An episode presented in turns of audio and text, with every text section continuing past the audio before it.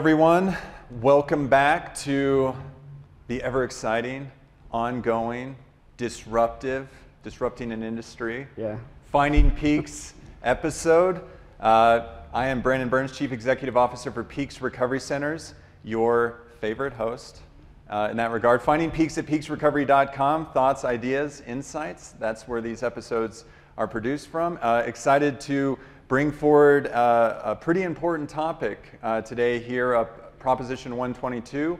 Uh, that's going to be on the ballot measure uh, this coming November, and we're going to have a discussion about that today. And we've invited um, the coalition director in to have that discussion with us. But first and foremost, the co-host of this event, Clint Nicholson, LPC, LAC, all the All the clinical things, things, going to yeah. help us wrap our clinical uh, right and left brain around this topic uh, in that regard. Also joined by Kevin Matthews, the uh, well, I just said you're the coalition director for Col- uh, Natural Medicine Colorado, um, who's uh, embracing this measure. You guys are backing this measure wholeheartedly and uh, uh, bringing it to the public's view in this uh, regard. I think that this is an important measure for a variety of reasons. We're going to talk about the things that we're excited about and supportive of it, and we're going to work through some of the controversies of it today and let the uh, public come to understand and know why you guys are bringing this forward and what you believe the value of that is. So, welcome to the show and thank you for coming down here from Denver today. Absolutely, Brandon, Clint. Thank you so much for having me today. You know, I, I'm. it- It's nice to come down to Colorado Springs and be constantly reminded by the beauty of our state. Yeah. You know, something living in, in Arvada, up up near Denver. Um, you know, pretty close to the mountains, but still tucked away in a metro area. And like every single time I make this trip down south, I'm just like in awe. Like, Garden of the Gods is over there.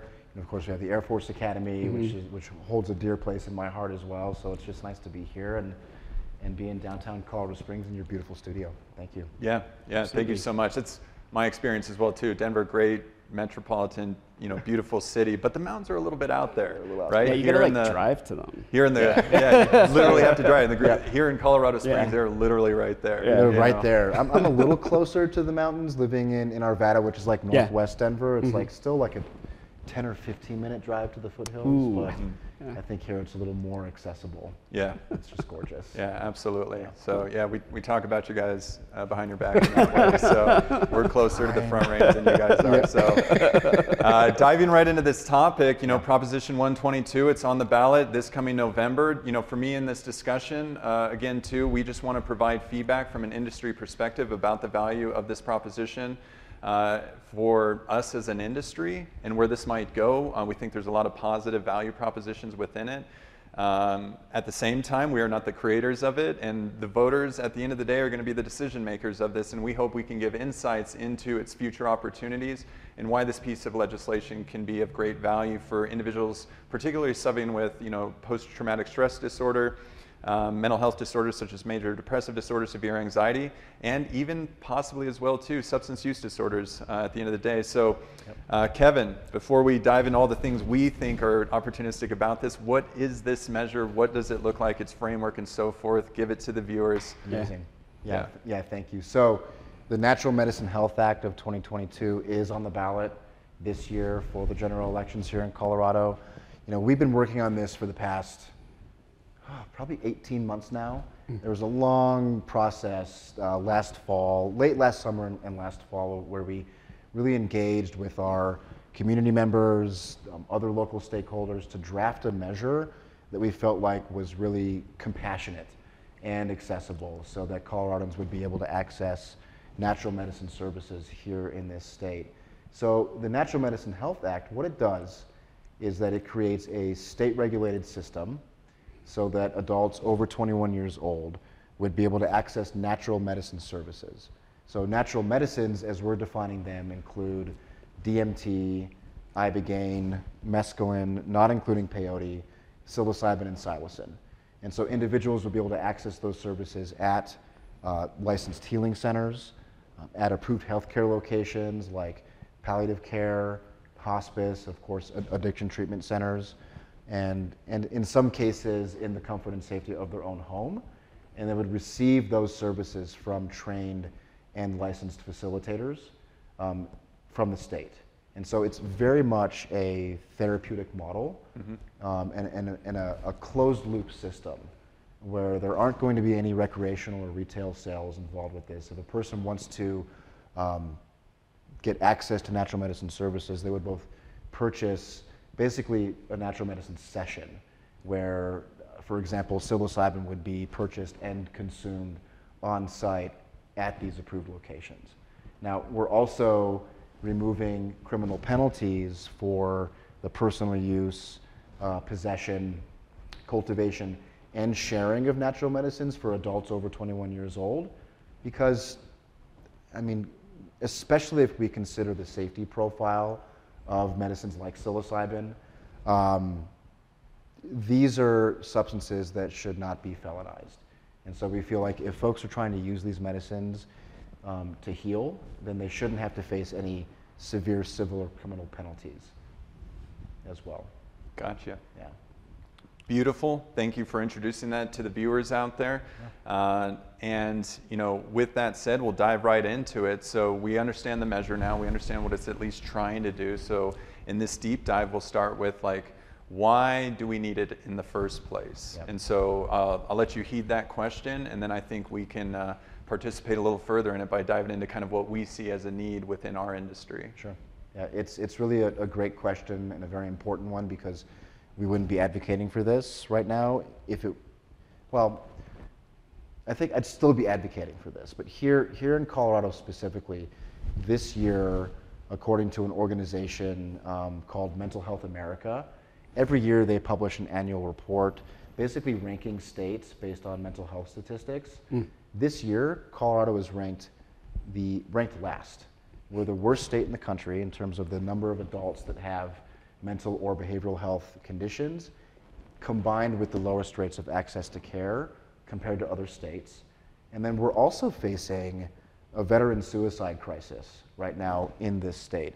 The VA just released um, one of their annual reports that showed that um, veteran suicides in Colorado are disproportionately higher when compared to the average across the country. And so, right now in this state, we're facing both um, a mental health and a veteran suicide crisis. And so, if we're looking at the research with natural medicines like psilocybin mushrooms that's been conducted at, at top tier universities across the country, like Johns Hopkins um, or NYU, there's other universities in Europe. Um, those clinical studies are showing just how effective these natural medicines can be to treat things like major depression, extreme anxiety, uh, you know, PTSD, suicidality, right? And, and in some cases, substance use disorders as well. And so um, we feel like that it's, it's irresponsible of us to wait for something that can provide such a tremendous benefit to so many people across the state and really just get folks on a path towards that path towards healing. Knowing this is not a, it's not a magic bullet, Yeah. it's not a panacea, as you both know so well, you know, recovery takes work. And, and really that's the beauty of, of these natural medicines is because from a single experience or from a few experiences, um, if we're looking at major depression, for example, folks are experiencing uh, tremendous long-lasting relief, whereas in some cases, if we're looking at like traditional pharmaceuticals or other types of mental health interventions, you know, it's a daily process. And so from a, from a, um, a from an, uh, losing my train of thought, from a, uh, an administration perspective, this is a tremendous opportunity for Coloradans because it's not something where you're taking psilocybin mushrooms every single day. Right. Like it's one, maybe two treatments, which provides months of long-lasting results when combined with therapy. Yeah. I don't often bring notes on this, but this is an important discussion, and I don't want to say things that are wildly outside the scope of this. But we just wanted to talk about, uh, briefly introduce um, two definitions of addiction in this regard. The common definition from the National Institute of Drug Addiction, NIDA, says that addiction is a chronic relapsing disorder characterized by compulsive drug seeking and use despite adverse consequences. Um, so that's a pathological description of how addiction operates within the brain, right? Commonly within our industry, we're referring to it as a biomedical condition. The craving state is rooted and that is the problem. And then from there, we address the treatment episode, where, and this won't ultimately be you know, the definition of addiction, but I think it informs the potential new definition of it. And this comes from Gabor Mate. Um, he's spoken about this in a variety of his books, texts, conversations, uh, but it's addressed in The Myth of Normal, which is his new book that's out. Uh, that I would recommend uh, the viewers of this episode to check out. It says addiction is a complex psychophysiological process it's manifested in any behavior that a person finds temporary pleasure or relief in and therefore craves, but that they can't give up despite the negative consequences to themselves or those around them. Wow. Now, I, I know I've said a lot about this as an intro, but um, why do we need this? Also, because the choice model, you know, you made a decision to use drugs or alcohol and therefore you got addicted, you know, yeah. that that is nearly a ridiculous notion in our industry at this point. The disease model still has an incredible amount of value. It's reduced the harm, it's increased access to care. A variety of different things have come in it, but there are all types of opportunities to kind of poke holes in this. And so for our industry, we're really in this transformative moment of what to do next and how to do something greater than 33% outcomes 12 months post treatment and that's why I introduced this other definition because we're talking about processes. Mm-hmm. And Clinton just hopeful that, uh, hopeful is I apologize. That's okay. Clinton over there. yeah, maybe chair, he knows what he's talking about. Maybe he maybe doesn't. he knows. Maybe I'm he doesn't. hopeful. But can you can you help us from a clinical yeah. lens? This sort of divergence from you know yeah. pathology to processes. Absolutely. Yeah. Um, I mean, so pathology really kind of boils down to cause and effect. It's this idea that this causes this. So, for example, with depression, lack of serotonin causes depression. So, what we're going to do is we're going to increase serotonin and decrease depression, mm-hmm. right? So, there's this sort of one for one, very simplistic. Obviously, there's a tremendous amount of nuance, but that's sort of the general gist of what a pathological sort of perspective is from the clinical or medical uh, lens. Now, processes are obviously just that they're processes, that things happen because of multiple factors that come together, and these things happen over time, over space, within a context, rather than with simply within the brain or simply within the environmental moment that this person is experiencing it. So the way that we treat processes is from, has to be much more holistic in that sense. And so I don't know, for me as a clinician, anytime I, there is a, a discussion about uh, an intervention strategy or um, a potential treatment that has a process based component to it, it's very exciting because it feels holistic, which is, uh, which is the nature of the, of the suffering that we experience comes from this actual holistic model. You know, it's a process that we, we go through. And Therefore, it only makes sense that it's going to be a process to unravel that. Yeah. So, um, you know, there are, to your point earlier, it's not a magic bullet, right? There are no magic bullets. You know, there is no um, one, you know, like snake oil that's just magically going to cure everything. But it's another way to access treatment, and it's another approach that gives me as a clinician more artillery, right? It's something else for me to access that I can bring into that process space and help somebody work through whatever suffering they're, they're experiencing in that moment. So, yeah. yeah. that, is that okay? I love it. All right, cool. Way to, way to land the plane yeah. that I threw at you. Uh, yeah. And that, you know, and so, you know, diving a little bit deeper into those therapeutic processes, right?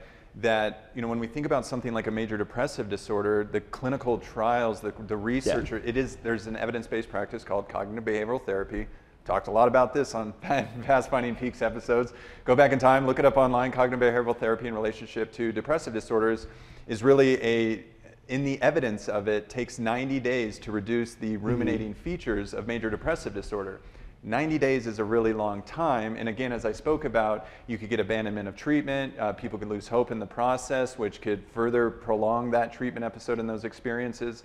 And out of that, when we think about it moving away from pathology into process, plant-based medicines, at least in the research that's coming from John Hopkins, the past research, you know, pre the drug war and so forth, is illuminating the possibility that Clinton Nicholson, everybody, could be sitting with somebody instead of taking 90 days to punch through the armor yeah.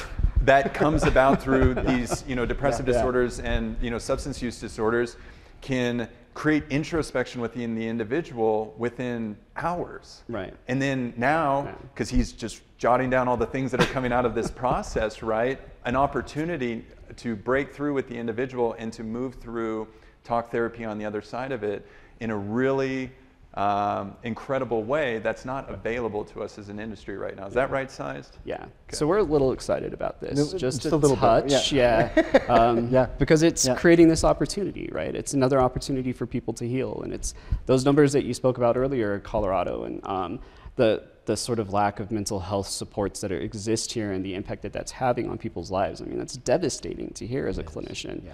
And so um, I, I'm curious. Uh, what is what about the timing of this besides just those numbers? Because it, it does feel like there's a sort of pop culture moment as well.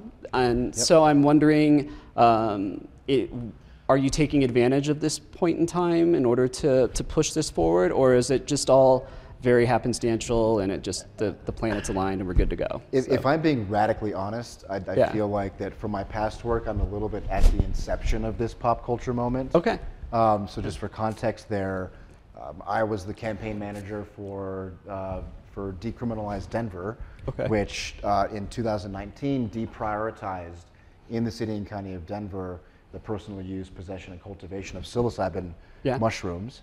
Um, three weeks later, after that successful measure, which was, I mean, we won by 2,000 votes. Yeah. I mean, if you guys could have been there at our watch party that evening, so the evening where we were watching the results come in, it was, you know, we were down by a 7% deficit. Wow. So it was like 46% no to 54% yes, whatever it's, that's 8%. But like every hour and a half, it was inching closer and closer and closer.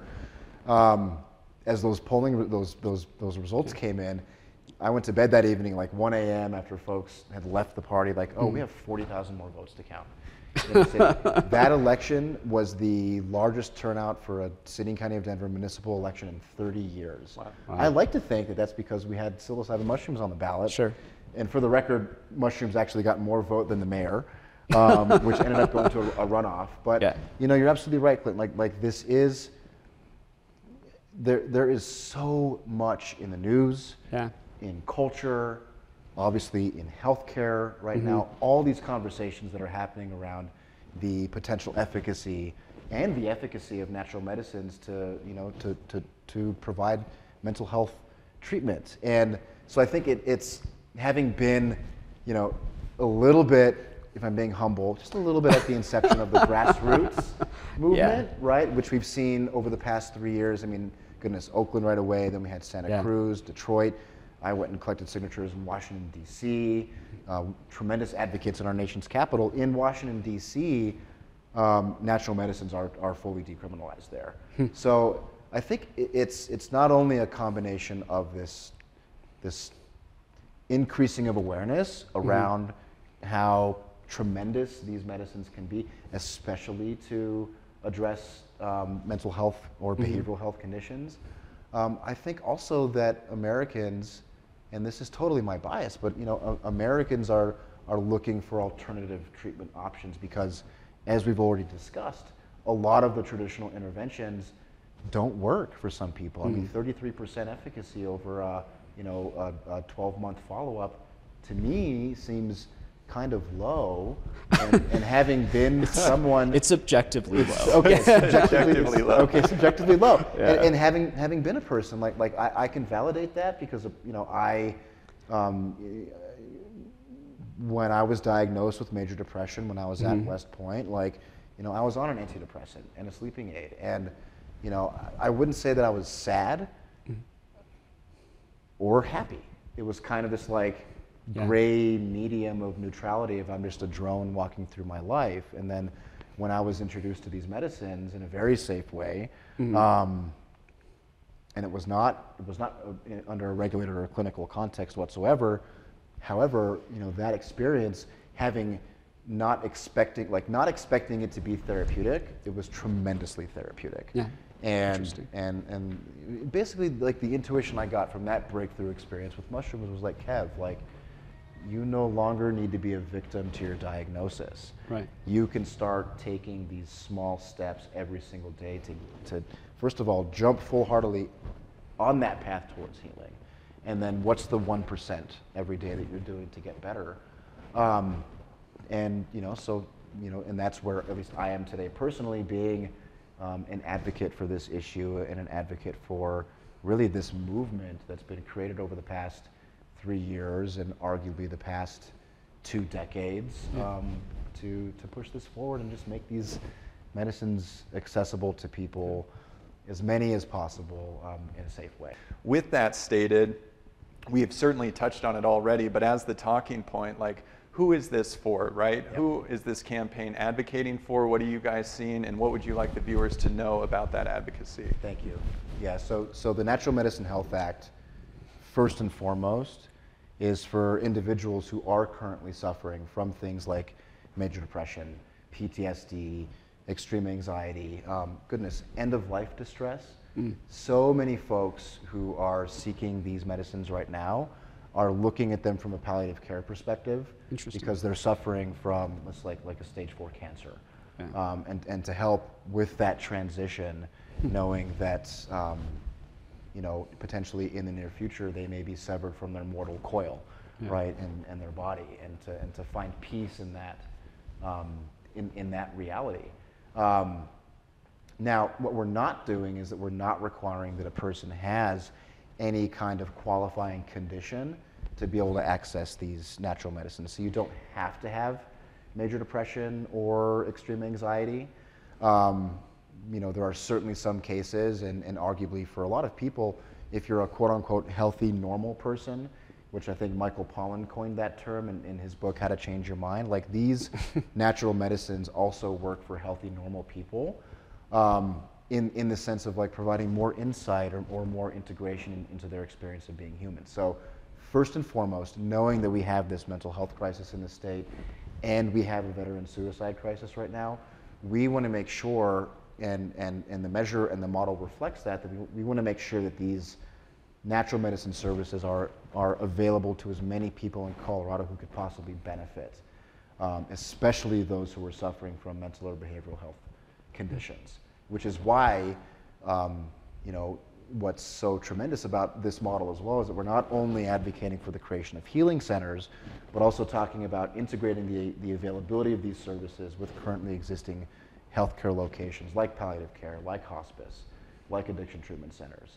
And so, you know, over the course of the two-year implementation period, if this passes, you know, we really do look forward to being in dialogue with yeah. um, so many folks across the state who want to see these become more accessible, um, and then especially um, if you're already working with patients who are suffering, like how do we bridge that 70% gap? And like you said, like, um, you know, we would, we, you know, we're comfortable enough with the tremendous amount of clinical research that's happened for these these natural medicines in the past 20 years to say, look, like, if this is something that can work, let's try it, mm-hmm. and let's see what we can do to um, integrate these services into our healthcare infrastructure and in some cases normalize using natural medicines, again, like psilocybin mushrooms, for folks to be able to heal.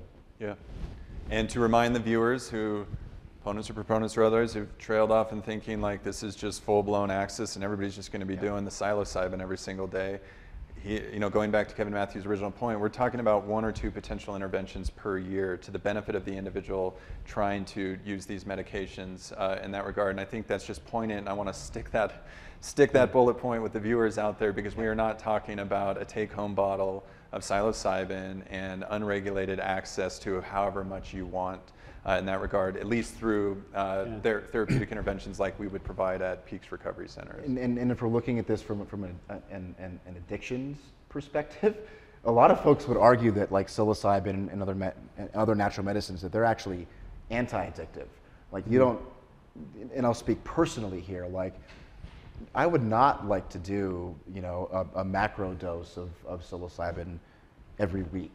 Certainly not every single day. And, and if you're actually a person who you know, for the very few number of folks who may be out there who like to eat mushrooms every single day, you actually have to take more and more and more every right. single day just for it to even have any kind of a psychoactive effect. And so, you know, the research clearly demonstrates that. I mean, you know, these are Schedule One, federal, you know, mm-hmm. federally Schedule One substances right now.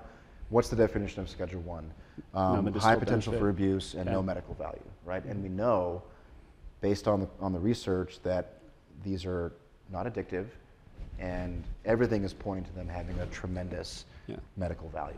Yeah. So speaking as a just a major skeptic of literally life uh, in general, um, Thank I think yeah. Yeah, good. I think everything has potential for addiction because we're just people, right? Like we're fallible creatures and we do crazy shit stuff. Sorry, we do crazy stuff all the time.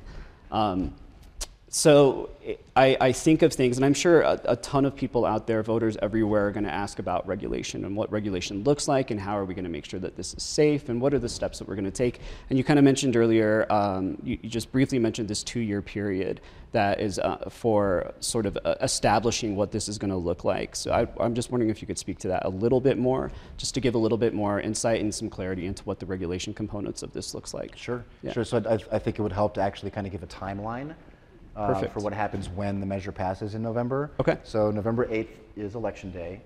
Uh, two weeks later, the governor would then ratify the measure, so it becomes law. Um, in that moment, the natural medicines that I mentioned, again, DMT, ibogaine, mescaline, not including peyote, psilocybin, and psilocin, would become decriminalized across the state.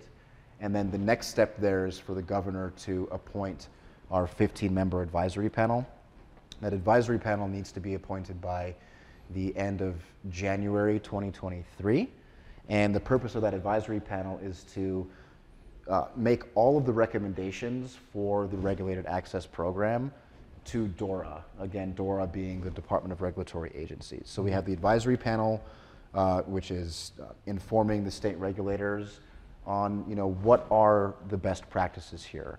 Uh, how are we considering things like affordability and accessibility? What does the training look like specifically for a person who wants to get a license to become a natural medicine facilitator? What are those training requirements? What are the, um, the, the legal and business requirements for someone to apply for a license to open a healing center? So that's a two year process. Um, I think it's important to distinguish that in terms of the regulated access program, we're only starting with psilocybin and psilocin.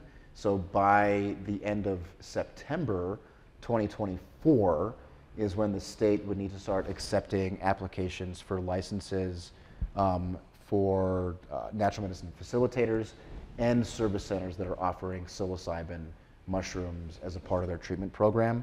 Um, and then it's the it's June June 1st, 2026 is when the state would have to decide whether or not to actually include and regulate DMT, ibogaine, and mescaline. And the reason for that is that we, uh, starting only with psilocybin, first and foremost, psilocybin really has the most clinical evidence backing it right now, again, from universities like Johns Hopkins and NYU and others. Imperial College is, is one of those places. Um, it has the most demonstrated efficacy or potential. Um, and we also don't want to overwhelm a state agency with creating different rules around different substances. Um, again, because that, that, that mechanism of deliver, delivery or the administration or the, the, the, the, the dispensing of these medicines might look different. You know, for example, ibogaine um, is, is a, requires a lot more of a uh, medical uh, uh, guidance behind it to administer it. Right? Sure. So we're starting low and slow with psilocybin, and then the state can expand uh, to other medicines in 2026. But I think, you know, for viewers, if if the measure passes, we could see the state's first healing centers opening in January 2025. Okay. Yeah. Well, I appreciate those insights into the Absolutely. regulatory aspects of it because it's important for viewers to know. I mean, first and foremost, that when this passes, isn't it's not like a downtown party in Denver, right? That's Right. not that's not at all what the end goal is here. It is also not uh, gonna be recreational. Uh, Kevin's mentioned it multiple times already on the episode that um, these medications will be distributed to the people who can provide the care in those settings where that intentionality can be informed. It would not be like an 800 number you just call and then it's sent straight to you in that regard, correct? That's right. Yeah. So, so the it, the regulated program is a closed loop system. So we'll have healing centers that are only cultivating psilocybin mushrooms. So they're also storing um, and possessing those mushrooms on site at a physical location.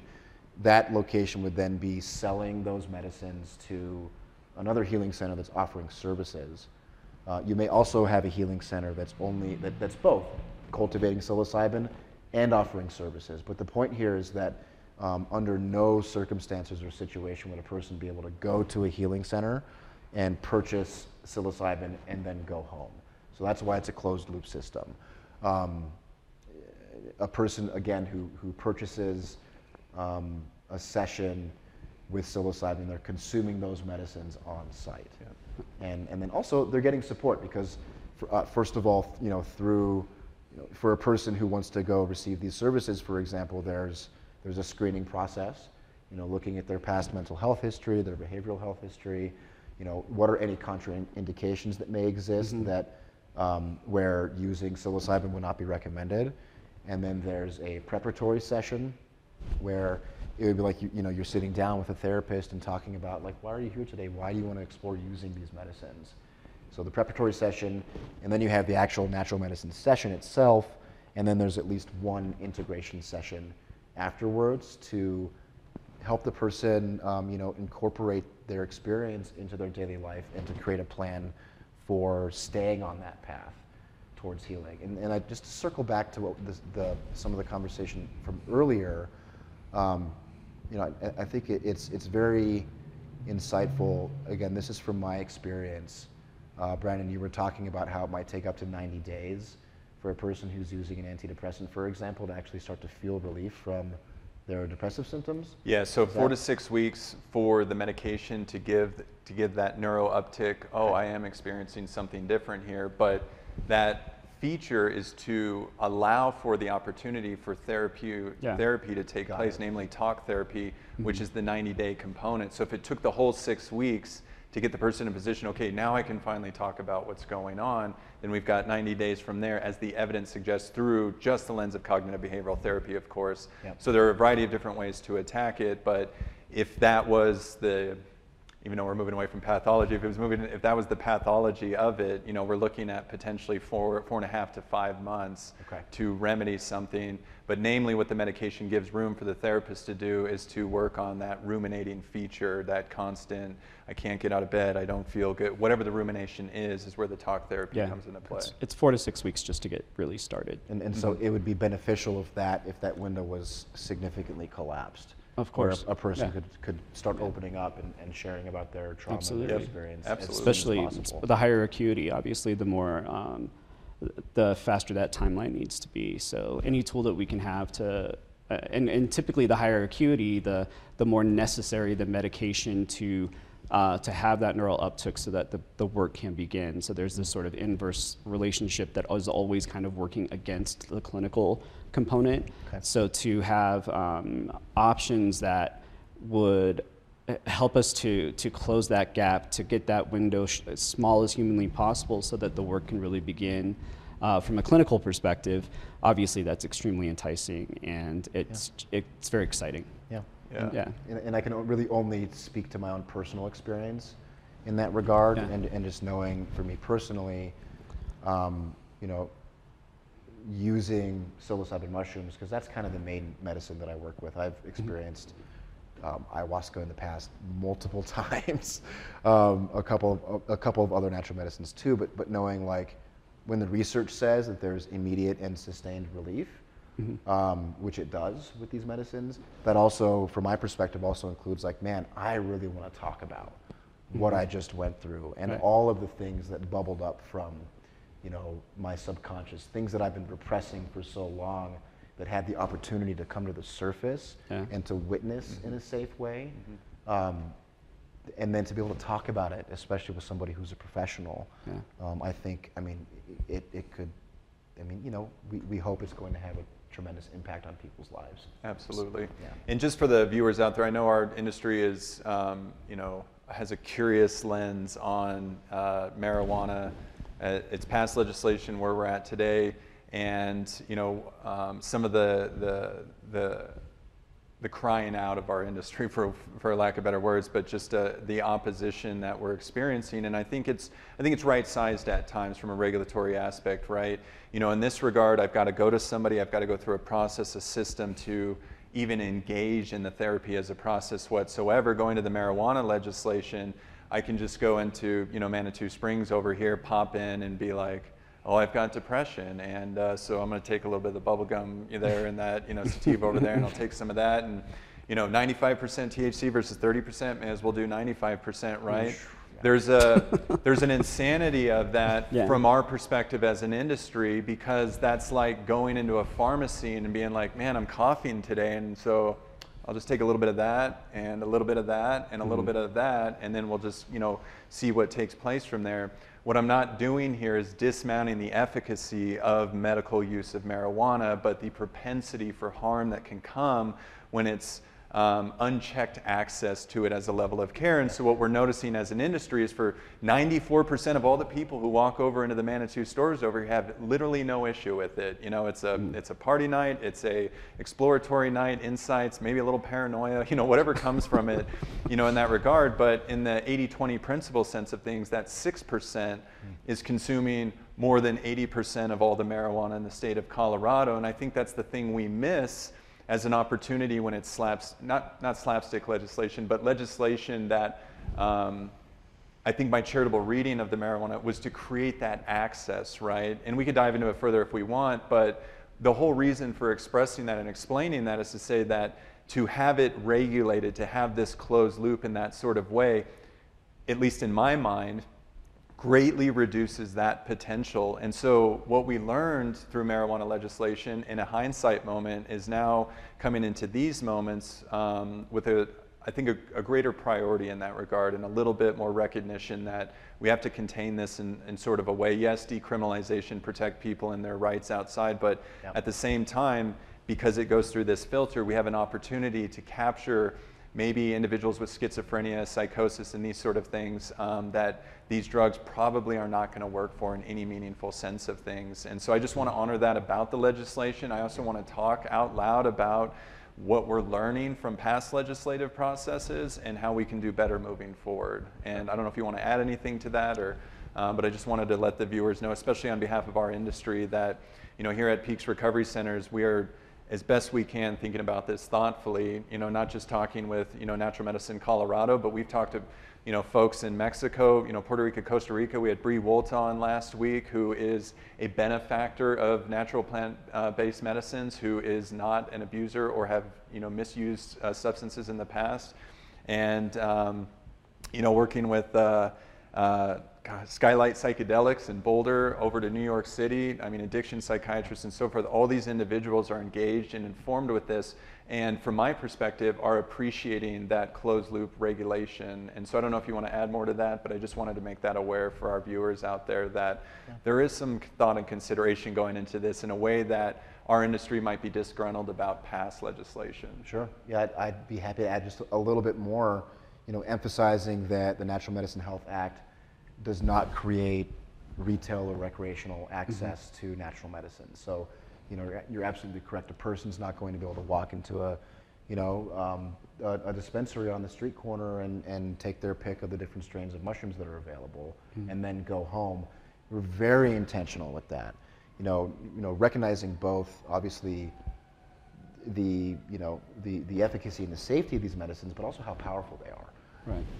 And if we're looking at the research, we you know we modeled this therapeutic access after what the research has been telling us is the most effective way to administer these medicines to people. And so what we're learning here from the past 20 to 25 years of, you know, at least in our postmodern era, double-blind, placebo-controlled clinical studies is that these medicines are most effective when they're combined with therapy. Um, the, Brendan, you mentioned earlier the you know the research that was happening um, again at universities. I think like actually like Harvard and Yale in the 50s and 60s, showing how these could be potential medicines to treat things like mental health.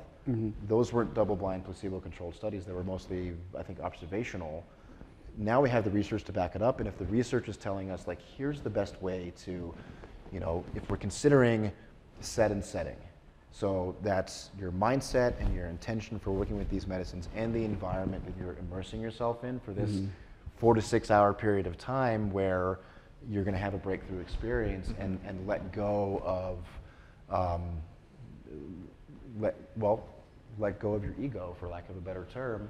You know, what is the best way to create a, a safe container for that to happen? So, and so that's where our intention is like, how do we make this as safe and structured as possible, which it has to be regulated model Yeah. in that context. Totally. And so, you know, I want to talk uh, just briefly here about, um, uh, for the sake of time and our audience out there, for all the, you know, the Facebookers out there, you know, three second attention span, so they've probably skipped over this whole thing. But it's so important. Stay focused. Stay with me out there, Facebookers, uh, in this regard. But I want to talk about. Who's on Facebook anymore? Yeah, I don't know. TikTokers. Moms maybe. and dads. I'm Yeah. sure. Somebody out there. Older demographics for sure. like- Instagram, the absolutely. TikTokers, all the all the people out there. Um, but how these therapies are actually going to work in practice, right? We've talked about it on past Finding Peaks episodes. Sometimes individuals come up to me and they say, "Brandon, I'm going to do this on pod." And I'm confused because I don't know what the individual is trying to state about that. We get after it, but the things that I want to highlight about that is that we have these triggered states, right? We have these emotional, disruptive, dysregulated features of our existence that can come from trauma experiences, big T experiences, little t experiences that we've talked about on past treatment episodes. But in that way, we don't know how to deal with those emotions. Mm-hmm. And so this is very like 101, of course. Yeah, I'll add to it. So yeah, Yeah, Clint will add to it in that way. but for my baseline analogy here, it's like, so I'm triggered and I consume alcohol, and I'm triggered and I consume alcohol, I'm triggered, and then ultimately, through those definitions, I form what our industry calls addiction at the end of the day, right? So we move the alcohol. Well, I'm still dysregulated, I'm still triggered, I'm still disrupted in that way of things. So when the individual comes and says, I can do this on pot, Kevin, what he or she is trying to say to me is that when I'm triggered, I will just ingest marijuana, right? But we're not taking seriously concepts of neuroplasticity in that moment, namely that the brain has formed the pathways that state triggered alcohol. So to replace alcohol with marijuana is um, not the correct way to go about that, right? We want to work on these triggers, these emotions, and that sort of thing. If marijuana is a future opportunity for the individual through a harm reduction model, so be it. But we're not going to replace drugs for drugs for the sake of numbing triggers, right, in that way of things. Um, and also, when we are depressed, we might take an SSRI, you know, depression symptoms, whatever, and we keep taking the SRIs in time. And for me, the value proposition around psychedelics in general and the therapies around it is that we're triggered, and what this drug is going to be inserted for is once or twice per year for an opportunity to gain insights into those triggers, what might be below those as triggers, and then we're not, and then we're going to remove the drug after the session, and we're going to continue that focused talk therapy on the other side. And that's how I perceive at least these therapeutic interventions going, with a little bit more um, eloquence than other ways we've been looking at this, or maybe that the public thinks about how these drugs are, you know, mixed and matched in that regard. You want to anything else to that, Clinton? Well, I think um, you made an interesting comment. You said it's sort of like uh, the dismantling of the ego, right? And really, if you're looking at it from just a kind of a neurological perspective or even a even a behavioral perspective, I think we have these experiences in our lives, and over time, if we're looking through the process model, we start to our experiences will start to kind of encase us. We create these barriers and these these shields and these protective mechanisms that kind of co- cover our trauma, that tuck it away, and so we aren't constantly in a state of trauma. It's um, PTSD is almost the opposite of that. It's like a live nerve at all times. It's just constantly being exposed, and those those protective mechanisms aren't as effective. They're not working as much. They get triggered more easily. But for something um, like traditional trauma, um, traditional trauma, uh, um, these protective mechanisms are kind of what allow us to, to sort of function, but we begin to function maladaptively because we lose access to certain aspects of our mind, certain aspects of our brain that are would actually make us feel more complete and whole and give us more sort of psychological and emotional options as a human being. So, so with something like psilocybin, at least my reading of it through your description and my base understanding of it as uh, as an intervention strategy, it helps. It basically just dismantles those protective mechanisms. It takes those barriers away. With that said, you are fully exposed in that moment. You know, Yep. this is a fully exposed Yep. moment, in which by yourself, alone, without any sort of guidance, feels extremely.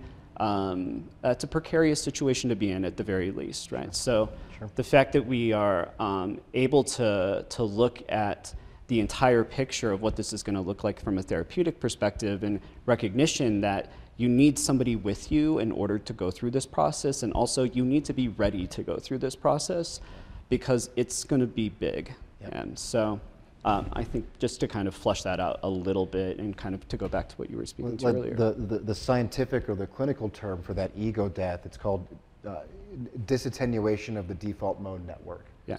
And so if we consider the, It's the great Scrabble board. We Yeah, it's great. Yeah, right. Rolls Disattenuation right off of the, the default Yeah. mode network. So, and, and, and both of you could probably explain this better than I could, but that default mode network would would be considered the, the foundation of our personality. Sure. Which is which is composed of all of, you know, the, the neural pathways that Mm-hmm. that uh, for you know looking behind the scenes or under the hood of our brain that make us who we are in this moment and how we engage in reality and engage mm-hmm. in life every single day. And these medicines, it's kind of hitting control alt. I don't want to say control alt delete. It's like hitting the reset button mm-hmm. and it's washing mm-hmm. all of those. It's like it's like it's washing away um, temporarily a lot of those those neural pathways that that may have originally, you know, as we keep reinforcing them on a daily basis, that are constantly having us turn to the alcohol or turn to the marijuana or turn to whatever it is that relieves us from our years of, of you know trauma. And and then I, I think s- like so many of the tremendous results that we're seeing from these clinical studies um, I mean s- smoking cessation comes to mind. Yeah. um, um, alcohol abuse disorder comes to mind where as long so after one of these sessions as long as we can, and, well, and, and then we, we create new neural pathways that Yeah. are positive, that help us create new habits, as long as we're taking the time, which is why you know post session therapy and guidance and integration is so important that, that we can actually um, you know really strengthen those new neural pathways that are created after one of these experiences, and then also have the tools um, readily, you know, readily available in some cases to, to minimize that craving or minimize, um, you know, the, you know, the, the, the need to use the thing or the activity or the substance that brought us relief in the past. And I mean, some of the results, I just really encourage the listeners to just simply Google, you know, uh, Johns Hopkins psilocybin clinical studies and see what comes up. And there's Yeah. hundreds of scholarly articles on that. Yeah, Yeah. absolutely. And, and this also reminds me, you know, kind of going to the point of what this two-year period post-legislation would look like. Uh, I met with one of the founders of uh, Journey CoLab actually this morning before I came on here. Journey CoLab is a biopharmaceutical company whose mission is to unlock the promising science behind psychedelics to provide durable remission for patients suffering from addiction. So when I think about therapeutic interventions, right, there is a way in which we have ideas about it. We have common sense ideas about how this can punch through sort of the armor that would take 90 days in an episode to get through through talk therapy in those ways, but we also don't have um, a great deal of evidence for how it would work in like a residential model or an inpatient or a medical detox program like Peaks Recovery Centers. And so I bring up Journey CoLab, journeycolab.com.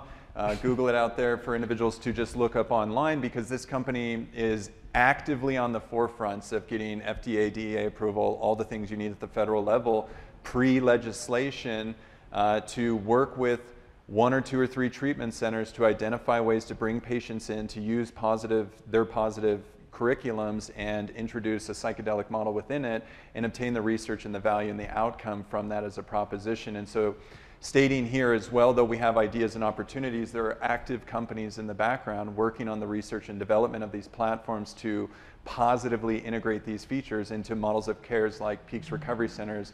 And I think that's exciting because it's not just right from this advantage point. It, you know, I can, you know, maybe we can hear, you know, pot- potential opposition to it on the other side of like, well, of course, Kevin, you know, natural medicine in Colorado, you're going to, you know, be a proponent of this, but um, pop culture, those types of things. But there's a real engagement across the world to bring this, these practices into these interventions, and people are trying to be very thoughtful about it and learn from mistakes, and also.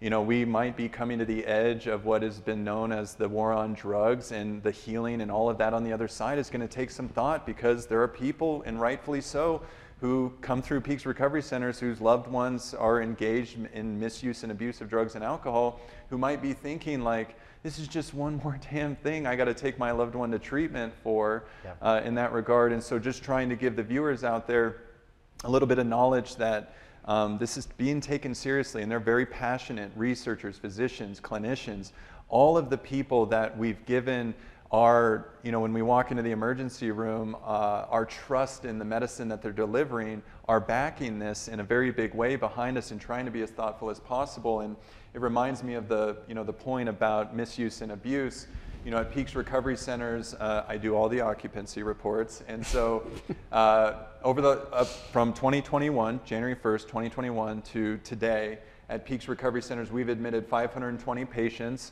The end value is getting close to 1,000, so we're almost there, listeners, st- statisticians out there.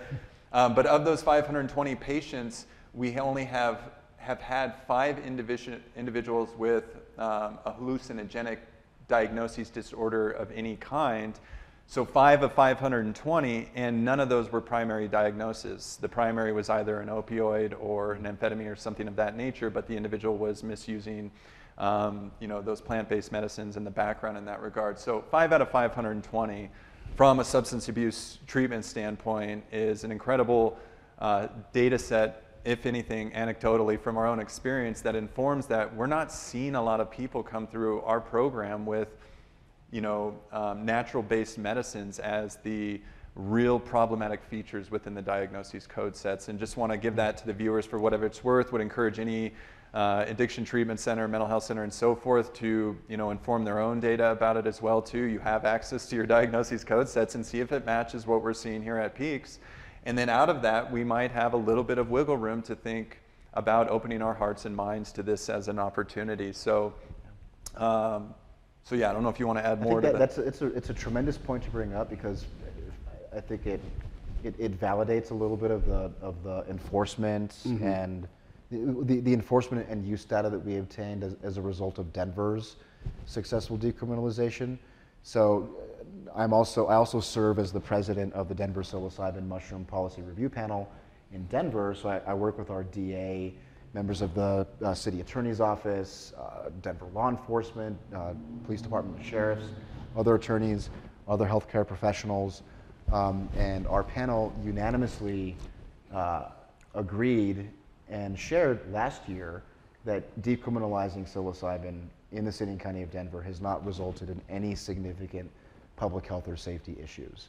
Um, and so I think that's important to note, especially when we're talking about personal use and decriminalization as well, just acknowledging that if we're looking at, you know, some, some, of, this, some of these data sets, that the sky hasn't fallen. Like really nothing has changed um, pre-Denver decriminalization and post-decrim, um, except that more people are actually more curious about how these um, natural medicines can help them, you know, with their, with their treatment, with their recovery, et cetera. And I think, you know, that's less than 1% according to your your yep. data set, right? Yeah. And that's a, a tremendous number to know. Mm-hmm. Um, I think what's important to emphasize is that what, what, we, what we know for sure is that the more that we educate individuals on intention, your environment, you know, educate folks about um, an informed and responsible way to use these natural medicines, then that maximizes the therapeutic benefits almost exponentially.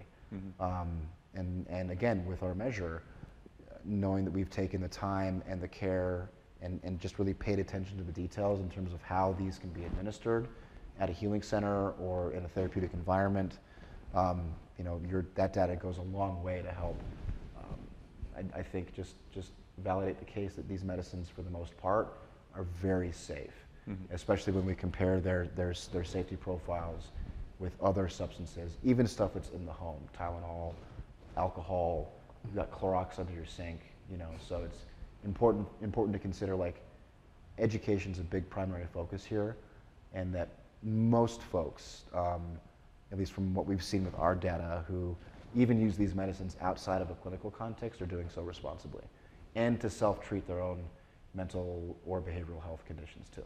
Yeah.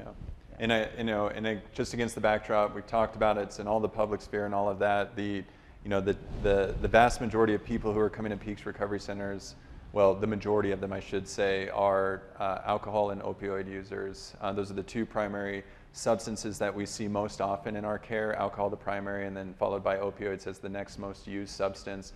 opioid use disorders led to 107,000 overdose deaths last year. Uh, alcohol, I'm sure, is in a similar range from car accidents to domestic violence to misuse, abuse, falling off buildings, balconies, college parties, all those sort of things. And I highlight it not to say that uh, in this regard that this is, again, the panacea event of disrupting those things, but for those family systems out there and the ongoing struggle and engagement with those mental health components, not to mention major depressive disorder and suicidal ideation in that regard, we're losing hundreds of thousands of lives to these disorders. Not, you know, to us, the, the, the, the, substance use, the major depressive disorder, are the symptoms of the underlying inability to deal with and regulate our emotional states. Um, and that's a much bigger conversation than I'm making it right now. Please know that, viewers. But at that sort of you know simplistic level in that regard, um, we're not trying to compare contrast in that way, but to inform that these symptoms are devastating, and this is an opportunity to punch through the armor or the shield or the things that take 90, 120, 12 months to get well as a process and allow for more interactive more immediate interventions in a way that can hopefully lower those numbers in time uh, in that regard and just wanted to make that uh, known to the viewers out there. So um, going through this, I think that you know we've touched on regulation, we've touched on the therapeutic benefits, uh, multiple talking points that you guys are traveling around the state of Colorado and talking about currently. Um, I wanted to give one pause here for what is the connection of natural medicines to indigenous cultures, because I know that's within the legislation. I think on the board, on the other side as well, too, you want to be inclusive of indigenous cultures. Mm-hmm. And so if you could just talk to us about the benefits um, for our viewers because we won't have a ton to say about that at Peaks Recovery Centers. But you know, these plant-based medicines um, have been a legacy for some of these tribal cultures and indigenous cultures of the past, and up until the you know the war on drugs in that regard, which you know is seemingly right a blip on the screen and compared to the you know the millennia, the hundreds of years prior of use for these uh, tribal cultures. Uh, in that regard, I would just want to pass that puck off to you in this moment yeah. to bring the viewers into why that's an important piece of this measure for you guys. Yeah, it, it, it's really a, a, a, critical piece of our measure. Um, what we have to remember is that natural medicines like psilocybin have been used by cultures all across the world for thousands of years. Um, whether it's for ceremonial rites of passage, whether it's for community building, or whether it's for you know addressing any um, any psychological or, or soci- social systems within these groups. These medicines have been used as a, as a tremendous tool um, to really keep indigenous cultures, you know, e- even like, like we're all, I think something for all of us to consider is that we, we all come from indigenous cultures to a degree. If we look back at the arc of time going all the way back, like, mm-hmm you know, humanity had its roots in, um, in, in indigeneity. In this context, especially if we're talking about psilocybin or ayahuasca um, or even mescaline, what was important for us for this measure was to make sure that people who have been using these medicines traditionally, um, from that indigenously informed perspective, that they're, st- they're going to be protected and they can continue offering their services without fear of criminal or civil repercussions. Mm-hmm. Um, going along with that, so much of the clinical research, I think, has very much been highly informed by how yeah. natural medicines have been used in the past by these cultures. If we're looking at, you know, what was the traditional way to have a healing ceremony, so much of what we know from these different cultures has informed a lot of the therapeutic models. Um, and then to add on to that, you know, with our Natural Medicine Advisory Board that will be created as a result of this measure passing, we have to have at least one person who is indigenous, um, who is informed and educated about um, using plant and fungi medicine in a ceremonial context. Um, and so I, I, think it's, it's just it's important to acknowledge and then create the framework necessary to protect um, the, the history and the tradition. Mm-hmm and in many cases the legacy behind doing this medicine work. Um, because you know, for those of us who, you know, who you know, we live in Western culture right now, um, you know, that acknowledgement and the protection of the indigenous use of these medicines needs to be um, protected as much as possible. Yeah. can certainly appreciate uh, appreciate that. I think, right, if anything, you know, in Western culture, at least in the past 40, 50 years, kind of post um, regulation at the, you know, at, at, the levels at least we've experienced in what is called or known as, you know, the war on drugs. Um, there's a way in a, a, perceptual way in which we think about somebody hears the word mushrooms right you know for me living in this world it's like oh you saw some crazy stuff and your room changed and you went through all these experiences and i think the indigenous background better informs the intentionality behind that. And going back to the last episode when we were talking about toxic relationships with Brie Volta, right at the tail end of that, she talks about the importance of those ceremonial aspects, the creation of safety, the the you know folks around her in that regard, promoting this and guiding the individual through that. This is what we're looking for, and these indigenous cultures have been practicing this for thousand years. So no better, you know, group of you know folks out there to inform the positive value proposition, and also this can be done in a safe setting. And here's how we've done it for yeah. thousands of years prior to this moment. Yeah. So appreciate you guys bringing that, you know, forward as a topic. And I think we've rolled through all of um, kind of our talking points today in that regard. And if I miss anything, certainly let me know on the outtake here. But you know, with that, um, you know, as we stated in the beginning, look into the you know camera yeah. and, and, let the Colorado voters know where they can get more information, uh, resources, access, all those sort of things before I take it out with our viewers. Absolutely, absolutely, yeah, folks. So, folks, if you want to learn more, please go to naturalmedicinecolorado.org. Uh, you can find us on Facebook and Instagram at Natural Medicine Colorado. We actually have a couple of opportunities for folks to get involved if you want to volunteer if you want to be an ambassador with the campaign, when you go to the website, click on Get Involved, and you'll see our upcoming date for our next ambassador training, which is on October 5th. And then ballots drop. Uh, Colorado's a mail in state, right? So ballots drop on October 18th. Um, if you support this, uh, please, you know, read, uh, read the ballot measure when the ballots drop, have a plan to vote.